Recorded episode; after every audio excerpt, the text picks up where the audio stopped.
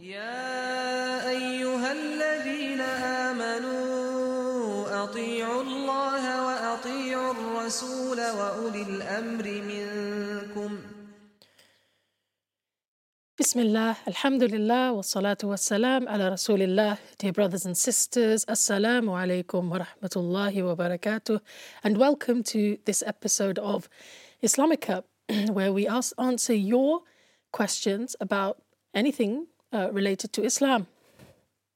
Now, brothers and sisters, um, I already actually have some questions in front of me that people have been sending in. So, without further ado, I will uh, begin to go into them straight away. I have a question here um, about Umrah. Assalamu alaikum. A sister is going to start her cycle, so I'm assuming her menstrual period, um, two days before her flight for Umrah. She cannot take any tablets to delay her cycle due to other medications she takes. How can she perform her Umrah while on her cycle? She is only in Mecca for four days and so will not have finished her menses. Okay, Jazakallah khair. Okay, this is a, a quite a common question. Um, and of course, you know, if you think about it, you know, something like your menstruation is something, subhanAllah, it's something that Allah subhanahu wa ta'ala has ordained for women right?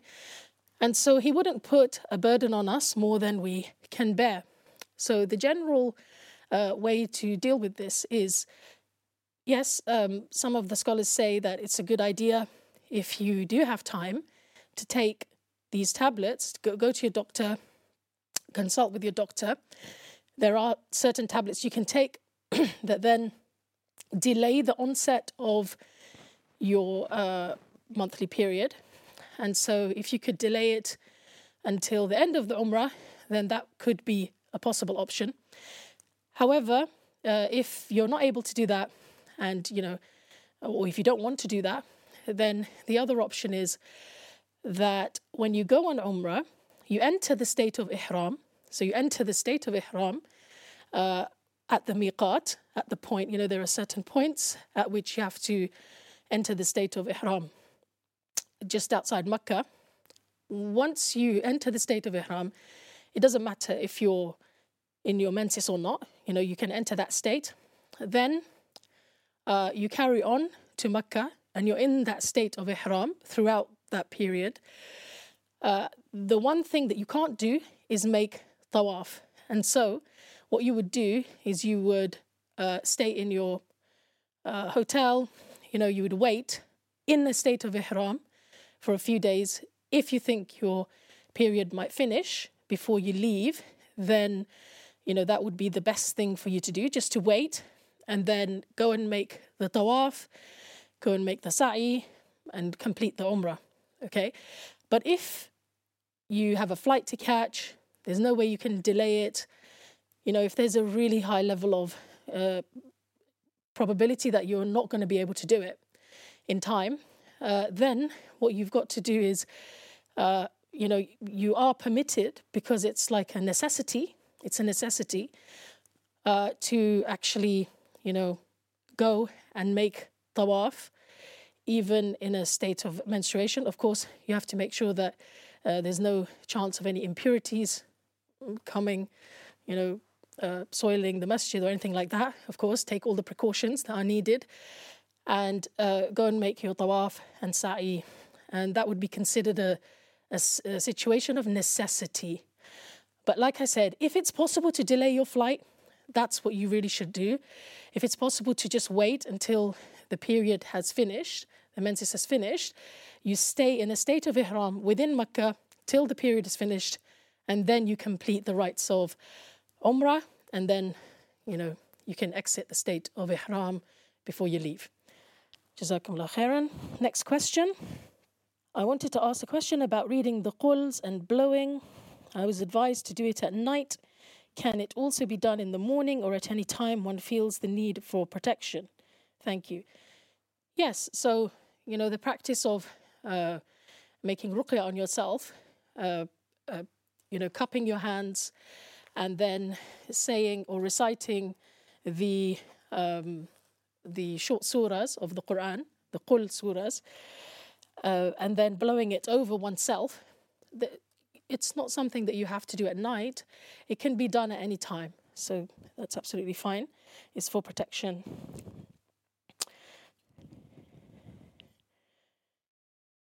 Okay. Another question I have here is Is it permissible to breastfeed your child beyond the age of two? Really, uh, you should stop at the age of two, you know, try not to go beyond that. So, probably as your child is approaching the age of two, you want to start cutting down on the number of times you're breastfeeding. So, maybe, for example, um, uh, stop the daytime feeds, right? And only feed at night, or vice versa. Um, and then just, you know, start eliminating the feeds more and more. Of, of course, at the same time, you're increasing the amount of food and uh, milk, cow's milk, you know, that the child is um, consuming. And so there's no nutritional issue there. Uh, at the age of two, that's that's the limit. You know, you shouldn't uh, go beyond that. You should try your best to finish before that. And there's no nutritional reason why your child would need it beyond that age either. So, inshallah, Allah subhanahu wa ta'ala knows best. Um, another question I have here. Salam, salam alaikum, wa alaikum salam. I wanted to know if I should keep meeting my sister, who has two young children, and now she is married to a Christian man. I don't want my own children to be negatively influenced. I don't want them to start thinking it's okay, and maybe they could also do something similar, although I'm sure they know it's not okay. Also, if I should keep meeting her, should I also invite her husband? Is any of this permissible? Okay, um, so that's that's a, a quite a predicament, I guess, because you know on the one side it's your sister, and uh, on the other hand, you know, uh, she's obviously in a relationship that the Sharia deems haram, uh, and then on uh, the other issue that you have is that you have children, and obviously, you know, uh, you don't want them to be affected. Okay, I think.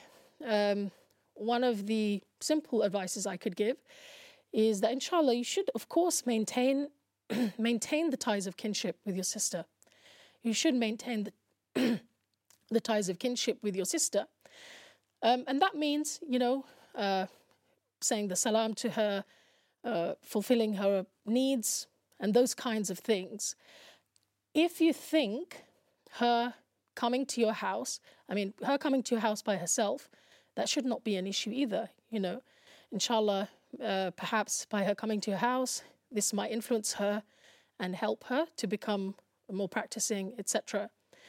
Um, where I would perhaps draw the line, and this is obviously for you uh, a decision that you need to make, is that if I feel that somebody, and not just in this issue, but any issue, if you think about it, you know, if you had a sibling who perhaps was drinking alcohol or doing any kind of thing that the Sharia disapproves of or that is haram.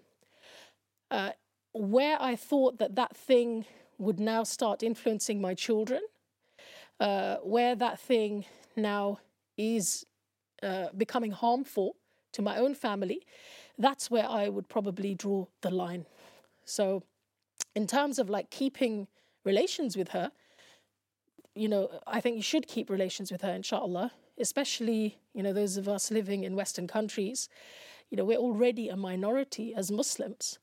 So um, you know the idea of kind of ostracizing somebody, uh, you know that that's only going to cause probably more harm than good. You know. Uh, it's obviously a, a decision that every family needs to make for themselves. But I would say, in terms of keeping relations with her personally, uh, is definitely something you can do. At the same time, you know, like I said, just as somebody, any any impermissible thing or undesirable thing that somebody in our family is doing, we might want to have that chat with our children, right? When they get to an age where they can understand and appreciate this. that not everybody who is a Muslim is necessarily, you know, doing the right thing, is necessarily uh, practicing Islam. And I don't think there's anything wrong with us being very open about that with our children. Because if we're not open, unfortunately, that can cause a lot of confusion, can't it? A child will be asking, well, how come, you know, this auntie of mine does this, and my parents say that this is not allowed, or that person says it is allowed, and that per- so I think in order to prevent confusion, uh, what we as parents should do is make it clear to our children what the Sharia says and why, and then let them know that Muslims, you know, different Muslims, even our own relatives, are sometimes on their own journey. You know, they might be making mistakes, they might not feel strong enough, you know, they might be falling into sin. But that's not something that we want to emulate, and we want to help them to come out of that sin. So, uh, and Allah subhanahu wa ta'ala knows best. I pray that Allah subhanahu wa ta'ala makes the situation easy for you. Mm. Salam from an anonymous sister. I saw my sister who is living in in my dream and I was doing her ghusl. Is there any meaning behind this? Okay. Um, I personally do not know what the meaning behind that might be. Okay. Uh, you know, I, am I'm, I'm not versed in the interpretation of dreams. Uh, but inshallah, you know, when we have a positive um, dream, then hopefully it has a positive meaning. Um, and brothers and sisters, do feel free to call in to the studio as well, especially our younger brothers and sisters. You know, a few weeks back we had some younger callers, and I think that's it's really nice. You know, uh, Allah Subhanahu wa Taala has um, encouraged us, and the Quran and Sunnah encourage us to ask questions, to gain clarification on any issues that we might be curious about, that might be bothering us, uh, especially in relation to our deen. Assalamu alaikum. Is a husband obliged to heed to a father in law's instructions which favor the desires of the wife and her parents, but which is against the desires of the husband and his parents? Um, I'm afraid I need a bit more clarification on that question uh, because it's a little bit too cryptic. Uh, sisters asking, can I read the Quran during my period? If yes, do I make wudu? I think the easiest way uh, to read Quran uh, when a woman is on her menses is to do it on a digital device. You know, because it's actually the touching of the mushaf, the physical touching of a mushaf. And a mushaf is basically a copy of the Quran that, uh, so a book, for example, or a page, that the, the majority of which is Arabic Quran, right? Um, if a copy of the Quran does not have the majority of the text within it uh, as Quran, then inshallah we can touch that copy. So, for example, a translation, you know, if you're reading from a translation, a book of translation, the majority of the text in that book is going to be probably in English, uh, is not Quran. Uh, but when there's a mushaf that is pure Arabic, that's the mushaf that you shouldn't hold and touch. Uh, so, really, one of the best ways uh, to deal with this is to use a digital Quran. You can go on Quran.com. There's there's loads of apps out there, right? Uh, you can just download them onto your phone, and you can read them from your phone. And in order to read from your phone, you don't need to have you you don't need to be in a state of wudu Assalamu alaikum, caller. Wa alaikum salam rahmatullah barakatuhu. Um, sister, I would like to ask you mm-hmm. if you've got a little bit of interest money, um, is it allowed for us to give it to a children's hospital? Is it allowed to give it to? A children's hospital or any hospital for that matter or anywhere. Okay. It's interest money. Mm, okay, Jazakallah khairan. Thank you for the question. Thank you. Jazakallah. Assalamu alaikum wa rahmatullahi wa barakatuh. Wa alaikum salam wa rahmatullahi wa barakatuh. Okay, I had a question about um, how to check out a spouse for marriage. You know, what is the best way for us uh, as Muslims? Obviously, we don't have uh, premarital relations, what are some of the means that we can take to uh, check out a spouse before marriage to do our due diligence? So, one of the important things that we can do, apart from obviously meeting that person with our uh, mahram, you know, with our wali, preferably. So, if if you're a sister, you know, you would want to meet that person with your father or with your brother. If you're a brother, you would want to meet the prospective sister, perhaps with a member of your family. It would be a good idea, maybe your mother. Um, and the reason for that is that, you know, our elders, they obviously have the breadth of experience. They know uh, certain things to look out for that perhaps you won't be looking out for, you know, especially if you're very attracted to somebody. You know, it's not something that you might notice.